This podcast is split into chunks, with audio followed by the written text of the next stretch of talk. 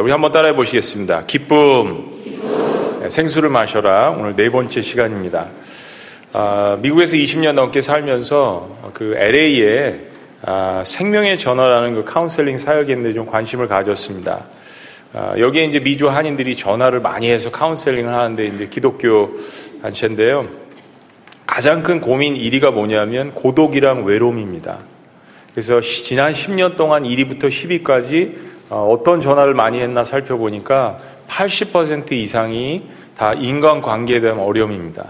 부부관계, 또 자녀의 관계, 뭐 고부 갈등, 주변에 있는 친구들, 사람들에게 둘러싸여 있는데 첫 번째가 80% 이상이 외로움과 고독입니다.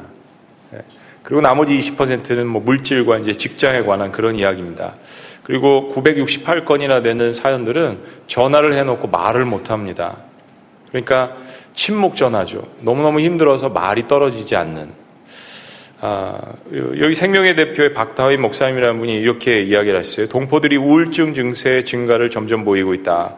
누구에게도 의논할 대상이 없어 혼자 견디다가 기진맥진해서 상담원들과 연결되면 첫마디 말은 죽고 싶다라고 울먹일 때가 많다. 우리 인생에 이런 적나라한 모습을 보여주는 아, 찬송가가 있습니다. 옛날 찬송가 474장으로 저는 기억하는데 이 세상에 근심된 일이 많고 우리 전반부만 한번 불러보실까요? 이 세상에 근심된 일이 많고 참 평안을 몰랐구나. 네, 거기까지요.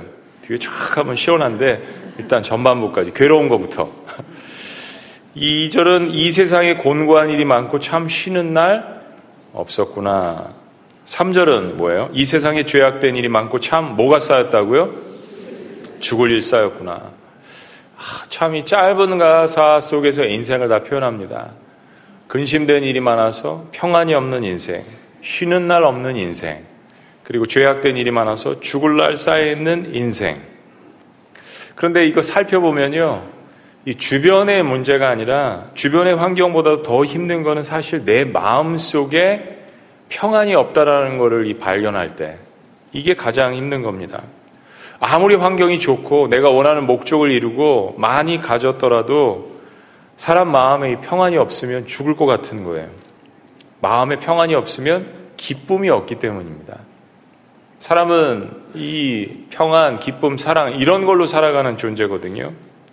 근데 그런 것과 비교해서 하나님이 주시는 기쁨은 내적인 능력과 관계가 있습니다.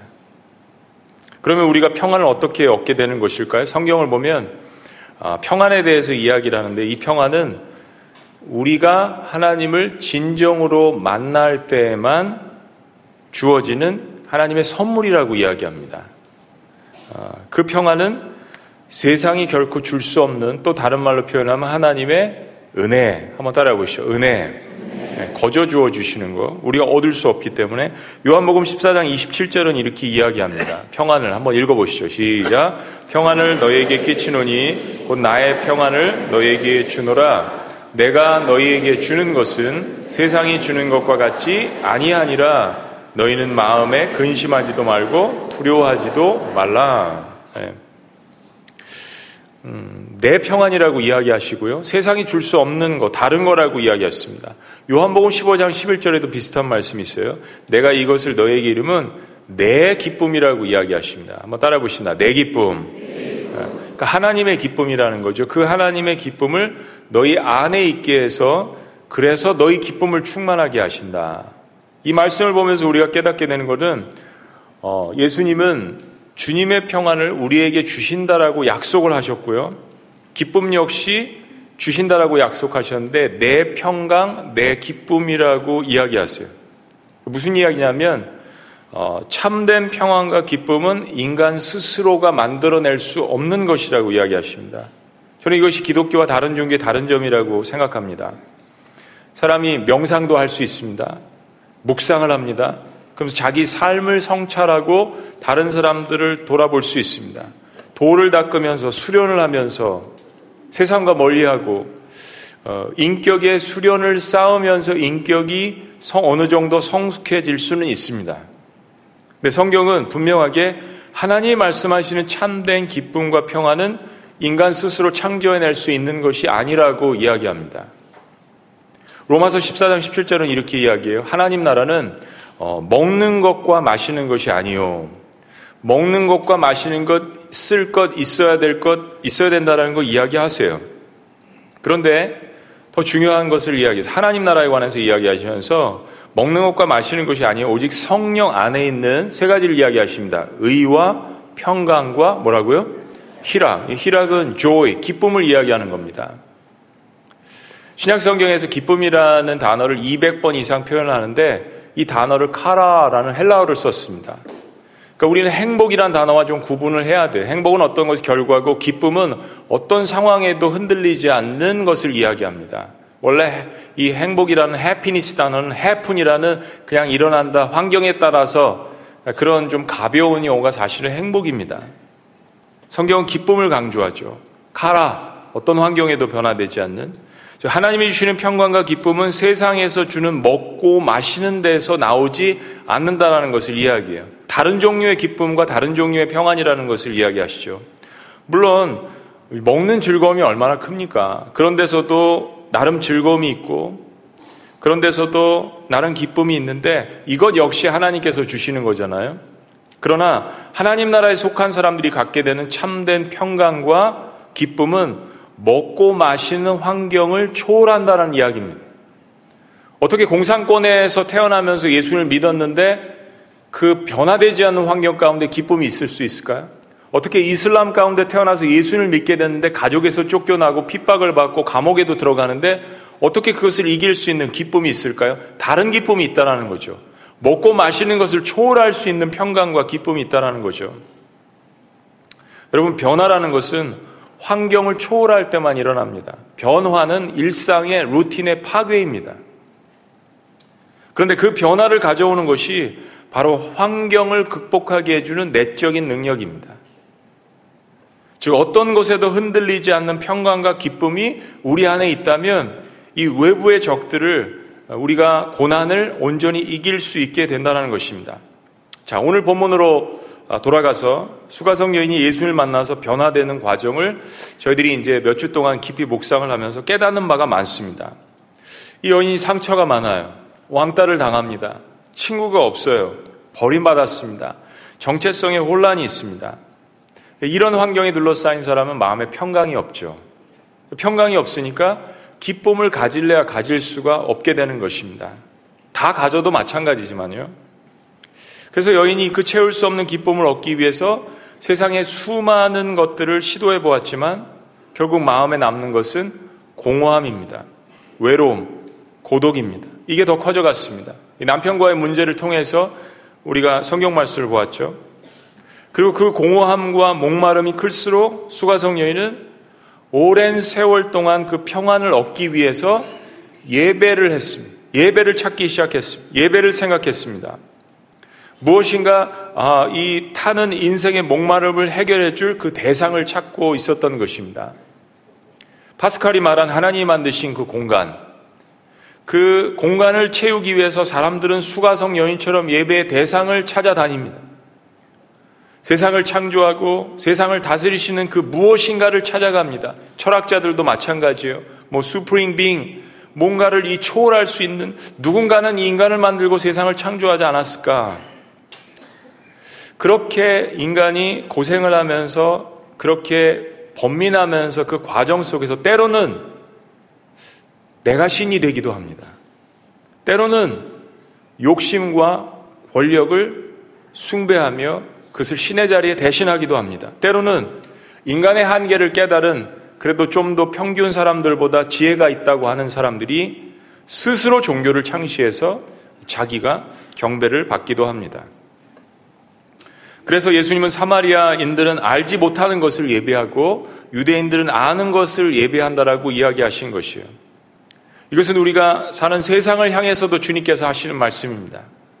세상의 수많은 사람들은 알지 못하는 것을 찾아서 마음의 허전함과 외로움과 공허함을 채우려고 사실 예배하는 것입니다. 그런데 예수님은 예배는 전통이나 장소나 특정한 민족이 중요한 것이 아니라 올바른 대상이신 그 하나님을 찾아서 신령과 하나님의 영 안에서 그리고 진정 하나님 말씀하신 예배 방법대로 그 말씀 가운데 예배하는 자는 그가 누구라도 어떠한 환경 가운데 있는 자라도 하나님을 만날 것이라고 선포를 해주시는 것이에요. 그리고 하나님은 그런 자들을 찾고 계신다라고 이야기해 주시는 겁니다. 자, 그런데 놀랍게도 이 사마리아 여인은 정말 무엇에 대해서 어떻게 예배하는지에 대해서 가르쳐 줄 그런 메시아를 기다렸습니다. 그리고 그분이 그리스도라는 소문을 듣고 있었어요. 메시아는 히브리 말이고 그리스도는 아, 헬라어 말입니다. 같은 이야기예요. 하나님이 보내시는 그분, 하나님의 아들. 믿음은 들음에서 난다고 이 수가성 여인이 이 들음을 붙들었습니다. 믿음으로, 이 들음을 믿음으로 받아들였어요. 그리고 메시아를 사마리아인임에도 불구하고 그렇게 버려졌음에도 불구하고 마치 유대인들처럼 학수 고대하며 기다리고 있었습니다. 자신의 이 비참한 소망이 없는 삶을 구원해 줄 수 있고 치료해 줄 수 있는 그 메시아를 기다리고 있었던 거예요. 상처 때문에 불평도 많습니다. 아픔 때문에 쓴뿌리도 생겼습니다. 멸시받는 삶 때문에 고슴도치 같은 누가 건드리지 못하게 하는 그런 가시도 많은 인생이었습니다. 그런데도 불구하고 자신을 구원해 줄 그 메시아를 자신의 예배의 대상으로 믿고 있었습니다. 이게 정말 놀라운 일입니다. 예. 교회 안에서 자란 사람이 아닙니다. 이방신이 즐비한 사마리아 성에서 여기까지 올 수 있었다는 것 자체가 기적입니다. 여러분 사실 하나님 믿는 것 자체가 기적이며 하나님의 은혜인 줄로 믿습니다. 근데 사실 세상에 이런 사람들이 넘쳐납니다. 우리도 다 마찬가지 아닙니까? 저처럼 4대째 믿는 집안에서 태어나서 오늘 10시, 10시 예배 우리 유아기도 했지만은, 예? 어, 예성이? 예성이랑 우리 봄이, 예, 예은이. 그처럼 부모님이 믿어서 이렇게 나와서 기도도 받고 교회 나온 그런 사람들도 있지만 지금 내가 이 자리에 있는 것 자체가 기적이신 분들이 있잖아요. 예? 아무런 백그라운드 없이 부모님들도 다른 종교 갖고 계셨는데 아무런 백그라운드 없이 내가 지금 이 자리에 있는 것이 기적인 분들. 4대째 믿는 가문에서 태어났거나 저도 17살 때 정식으로 예수님 영접했어요. 아무런 백그라운드 없이 이 자리에 앉아서 예배 드리시거나 모든 것이 뒤돌아보면 하나님의 은혜로 이렇게 된 줄로 믿습니다. 이 여인의 고백을 들어보십시오. 25절. 그런 의미에서 이 말씀을 다시 한번 읽어봅니다. 우리의 고백. 시작.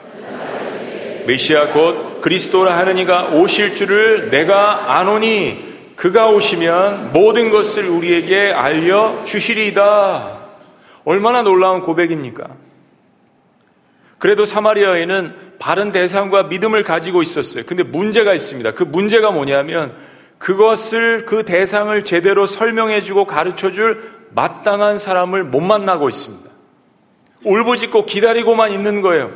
근데 이 여인에게 누군가 가서 메시아가 바로 그 나사렛 예수 그리스도라는 것을 가르쳐야 하는데 아무도 가서 이야기하지 않으니까 하나님께서 마음이 급하셔서 이 여인의 울부짖음을 들으시고 3년의 공생 기간 동안 하루를 택해서 자신의 아들 예수 그리스도를 이 여인에게 보내신 것이에요. 여인의 평생 간절한 소원, 사실 울부짖음이죠. 하나님께서 이런 울부짖음에 대해서 그 기도를 한 문장으로 바로 하늘에서 응답하십니다. 26절 말씀. 하늘의 응답. 다 같이 시작. 예수께서 이르시되 내게 말하는 내가 그라 하시니라. 여러분 감동이 안 오세요? 저는 지금 몇 번째 설교하는데 감동이 오는데요. 무슨 이야기입니까? 여인이여, 내가 그토록 기다리던 그 메시아가 바로 너와 대화하고 있는 나여. 내니라. 옛날 한국말. 여러분 저는 옛날 한국말 참 정감이 있습니다. 내니라 한국말만 표현할 수 있는 거예요. 나여, 나다, 내로 소이다, 나라니까, 나라니께. 사람들은 평생 자신의 만족을 채워줄 기쁨을 찾아서 나섭니다. 그런데 그 기쁨을 채워주시는 하나님이 아주 가까이에 계신데도 찾지 못하는 것을 보곤 합니다. 저는 목회를 하면서 가끔 그런 이야기를 듣습니다. 목사님, 하나님이 제 인생에 그 일만 보여주시면 제가 믿겠습니다. 하나님, 하나님께서 그 일 한 탕만 해결해 주시면 제가 큰 탕을 하나님께 쏘겠습니다. 하나님 제 사업에 요것만 상장되면 이 사업의 문만 열리면 축복해 주시면 제가 그때부터 목자하겠습니다. 하나님, 제 자녀가 가기를 원하는 대학 전공이 있는데 그것만 문 열어주시면 제가 직분 받겠습니다. 그러면 제가 열심히 교회 나오고 봉사하겠습니다. 이야기를 많이 목회하면서 듣다 보니까 이런 이야기를 들려요. 하나님이 그렇게 해주시지 않는다면 신앙생활 하지 않겠다는 이야기로 들립니다. 잘 생각해 보시면 어디서 많이 듣던 이야기예요. 여러분, 우리의 자녀들한테 협박받았던 그런 이야기 아닙니까? 8시 예배 때 자녀가 나왔는데 이야기를 듣고 막 웃더라고요. 여러분, 우리가 하나님 협박하는 거 아니에요? 사랑은요, 관계입니다. 하나님이 나를 사랑해 주시기 때문에 내가 하는 것이 무엇이 해결되면 한다는 것은 이미 내 인생의 궁극적인 문제들을 해결시켜 주셨잖아요. 하나님이 이미 옆에 계신데도. 그런데 오늘 이 사마리아 여인을 보세요. 비참한 여인, 버려진 여인, 출신 성분 사마리아. 잠시 야곱의 우물가에서 만나서 인생의 깊은 대화를 나누던 그분이 나는 내가 그토록 기다리던 메시아다라는 말을 듣고 물동이를 내던집니다. 물동이를 내던지고 마을로 향합니다. 왜 마을로 너무 이야기하고 싶어요. 다음 주에 기대하시라. 오늘 조금 이야기할 겁니다.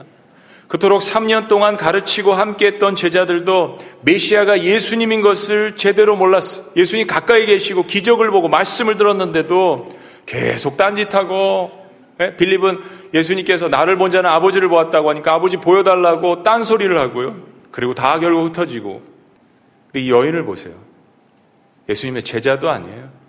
유대인도 아닙니다. 이 한 번의 만남을 통해서 그분이 메시아인 것을 믿음으로 받아들였습니다. 이 말씀 드리고 싶어서 이야기하는 거예요.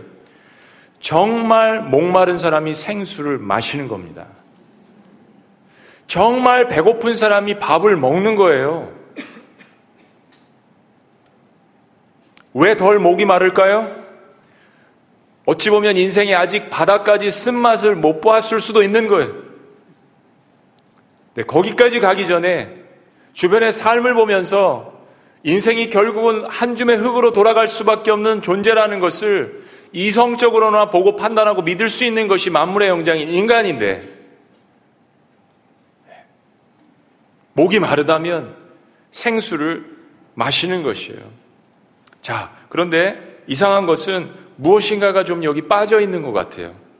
26절에 예수님 말씀, 여인아, 내 지금 앞에서 서서 말하고 있는 내가 바로 내가 그토록 기다리는 메시아 나요. 라는 이 말씀과 28절에 여자가 물동이를 버려두고 이 사이에 굉장히 많은 게 생략되어 있는 것 같아요. 다음 구절에는 마을에 가서 씩씩대면서 먹을 것을 구해온 제자들이 이 광경을 보고 예수님이랑 이 사마리아 광경을 보고 놀라가지고 입을 쫙 벌리고 그 장면이 끼어 있습니다. 혀를 막 차면서 아니 우리 주님은 사마리아 여자랑 대화를 하셔. 사마리아로 통행하는 것도 마음에 안 드는데 이게 도대체 무슨 일이냐? 우리 주님은 도대체 이해가 안 가. 왜 저렇게 죄인들과 왜 저렇게 우리가 이렇게 만나지 말아야 될 사람들과 이해가 안 가시는 분이야? 라고 속으로 중얼거릴 뿐입니다. 27절 말씀. 때로 우리의 중얼거림. 27절.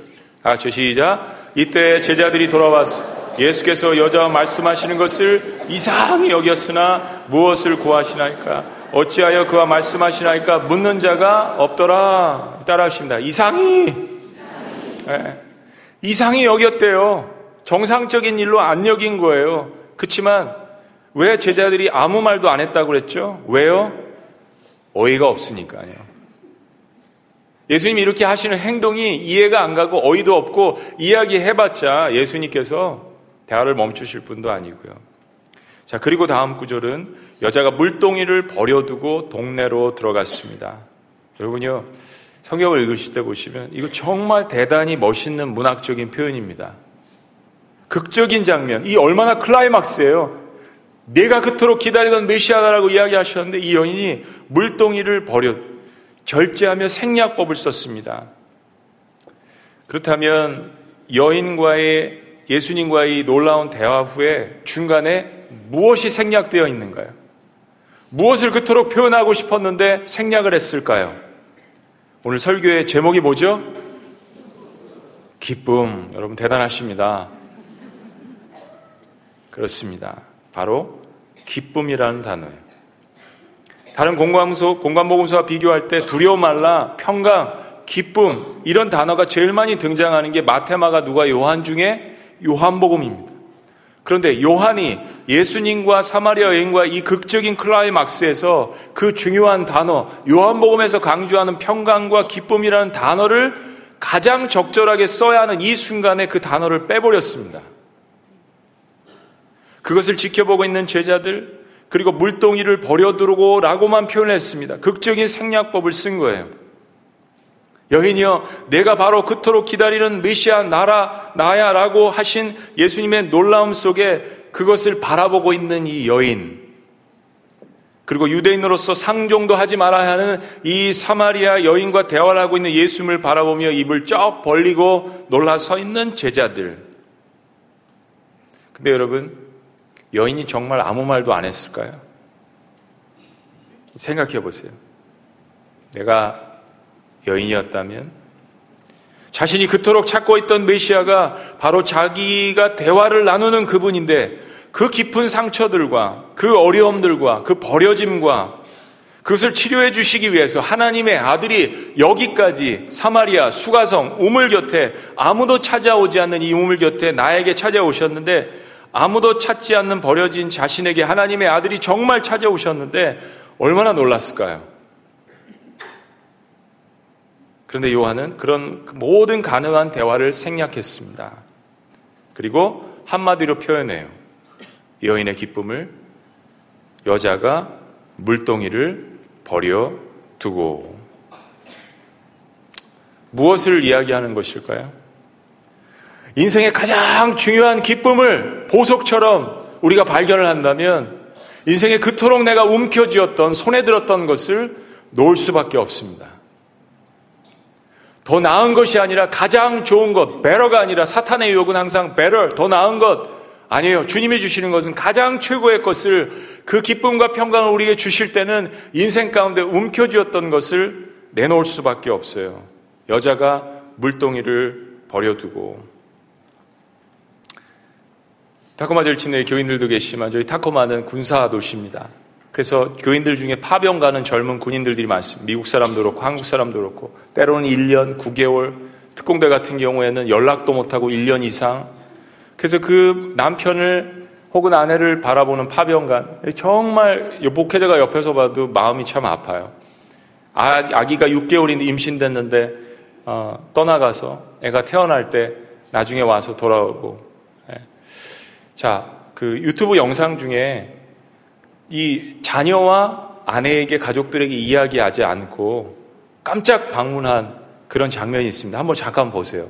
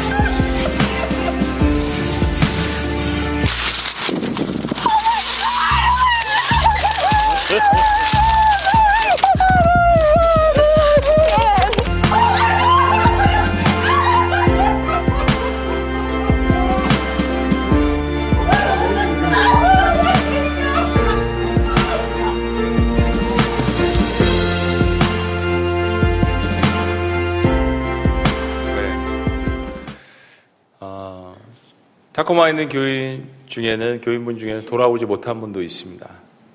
네.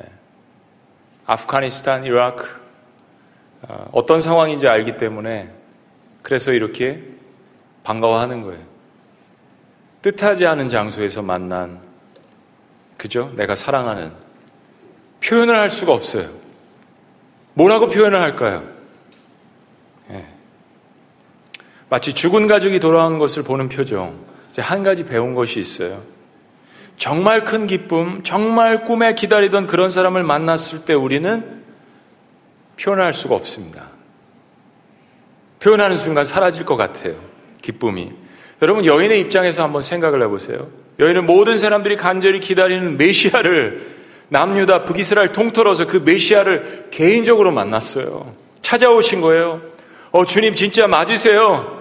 선생님이 정말 제가 그토록 기다리던 메시아세요? 정말 이곳에? 왜요?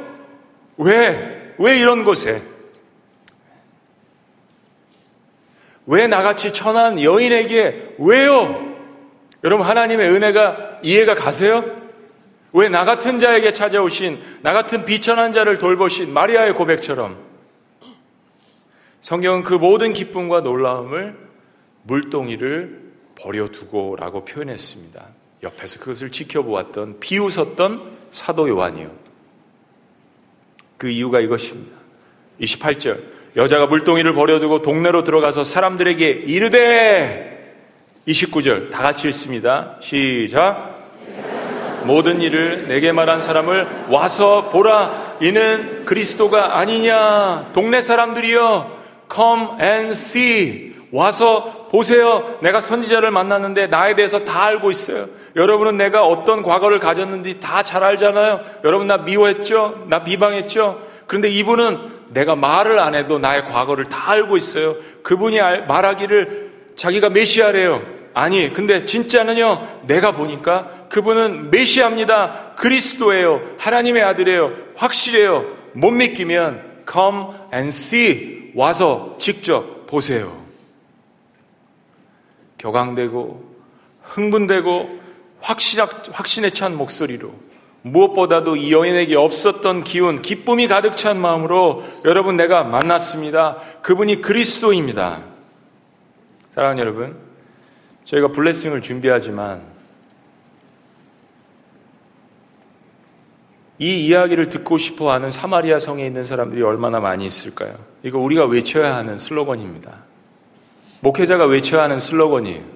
성도가 외쳐야 하는 슬로건입니다.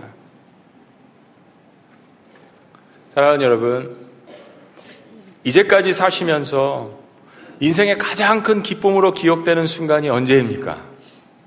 그 중에 하나는 저 같은 경우는 저희 사랑하는 토끼 같은 아내를 만난 거.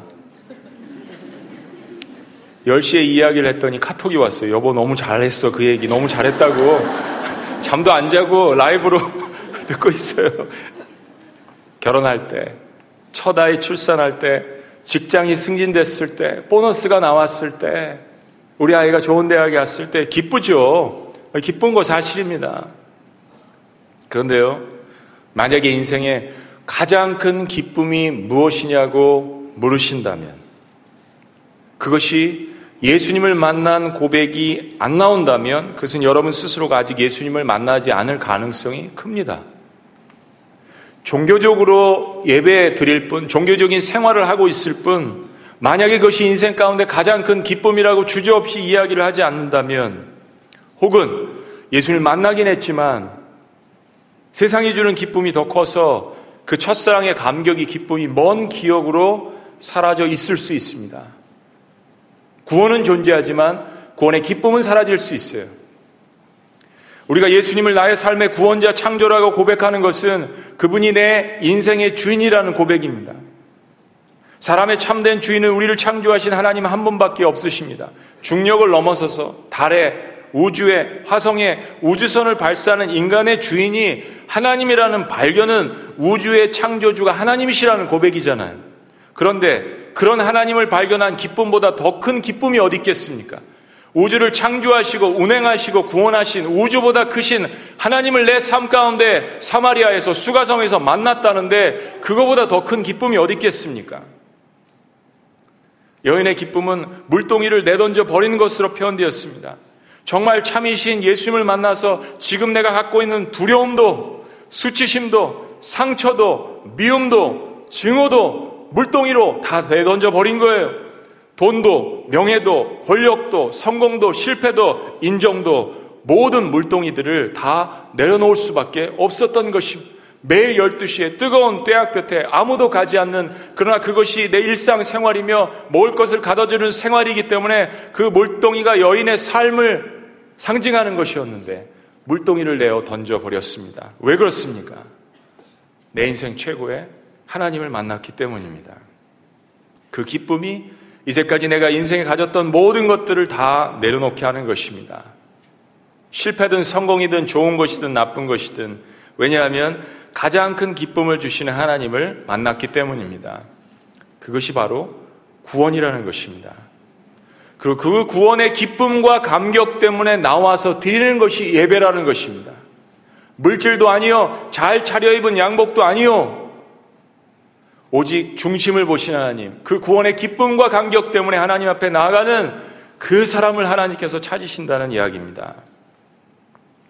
요한복음 7장 37절 38절에 누구든지 목마르거든 내게로 와서 마시라. 목마르거든 목마른 자가 와서 마신다라고 이야기합니다. 그런 의미에서 여러분은 다 목마르신 분이에요. 나를 믿는 자는 성경 이름과 같이 그 배에서 생수의 강이 흘러나리라. 충만하리라. 이번 특별 새벽 부흥회 가운데 수많은 간증들이 나왔습니다. 아직도 간증을 계속 듣고 받고 있는데 우리 지구촌 소식지에 실렸으면 좋겠어요. 첫 번째 간증 이런 것입니다. 새벽 기도 나올 수 있는 환경이 안 돼요. 아이를 임신했고 그런데 여자분들은 잘 아시겠지만 유방에 혈증이 있습니다. 암 같은 존재죠. 도저히 의사가 나을 것 같지 않았다라고 이야기했는데 토요 새벽에 라이브로 시청을 하면서 치료가 됐는데 약물 치료나 시술보다 더 깨끗하게 사라져서 의사가 이것을 학술 자료로 사용하자고 했다고 합니다. 새벽에 데리고 나온 자녀가 매일 밤낮으로 케이팝을 듣는데 새벽 기도 나온 다음에 이제는 CCM 찬양을 듣게 됐다는 고백. 새벽 기도에 전도를 받아서 수십 년 만에 교회 다시 나와서 하나님께 기도를 하는 자매가 있기도 하고요.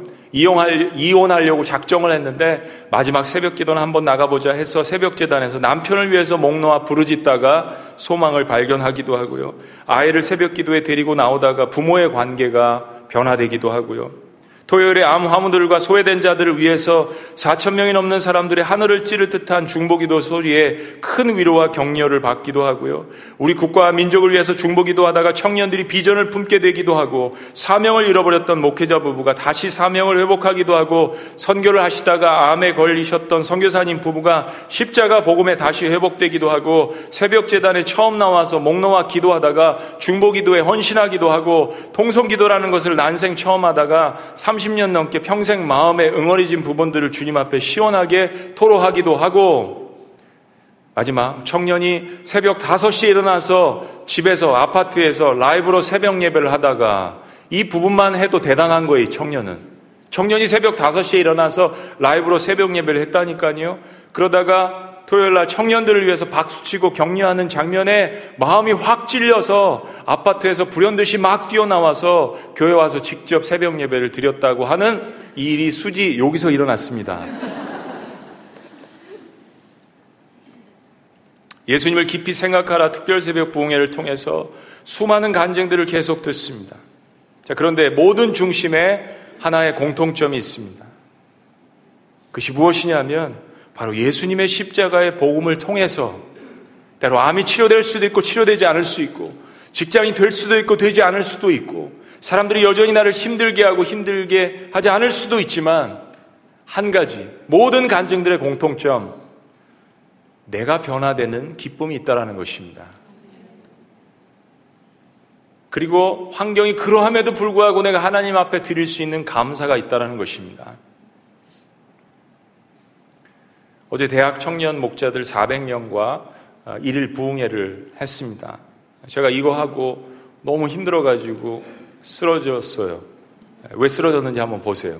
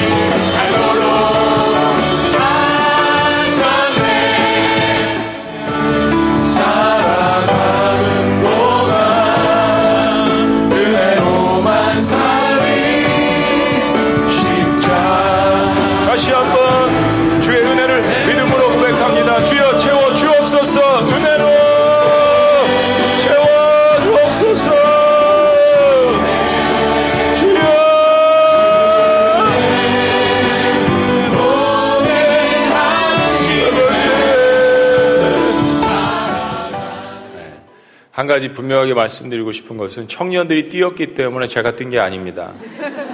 제가 이 찬양 하자고 그랬고 청년들이 찬양하는 게 좀 너무 나이에 안 맞는 것 같다고 제가 뛰자고 했습니다.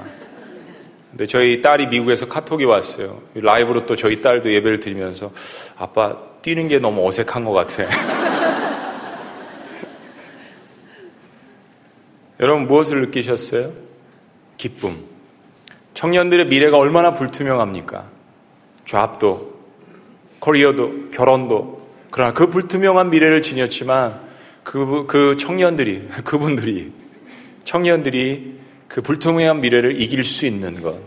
물동이를 다 내어 던지고 나를 구원하신 그 예수님을 찬양하는 그 기쁨. 어떤 상황에도 불구하고 가질 수 있는 기쁨. 하나님이 주시겠다고 했습니다. 목마른 자가 찾을 것입니다. 우리 시간 잘해서 다 같이 일어나시겠습니다. 네. 시간이 짧은 게 너무 아쉬워요. 우리 같이 기도했으면 좋겠는데 파킹낫에 나가셔서 기도하세요. 예배는 파킹낫에서부터 또 시작됩니다. 우리 이 찬양 다 같이 주님 앞에 어, 기도를 우리의 기도를 대신해서 주님 앞에 이 찬양 드렸으면 좋겠어요. 나의 가장 낮은 마음 주님께서 기뻐하시고 낮은 자에게 사마리아 여인에게 찾아오신 나에게 찾아오신 우리 그 주님을 함께 찬양했으면 좋겠습니다. 할렐루야. 나의 가장 낮은 마음 주님께서 기뻐하시고 작은 일에 큰 기쁨을 느끼게 하시는도다 내가 지쳐 내가 지쳐 무력할 때 주님 내게 힘이 되시고 아름다운 하늘나라.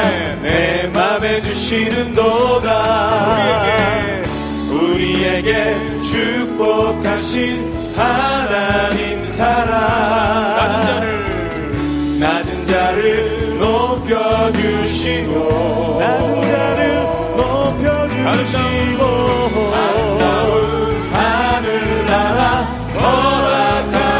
허락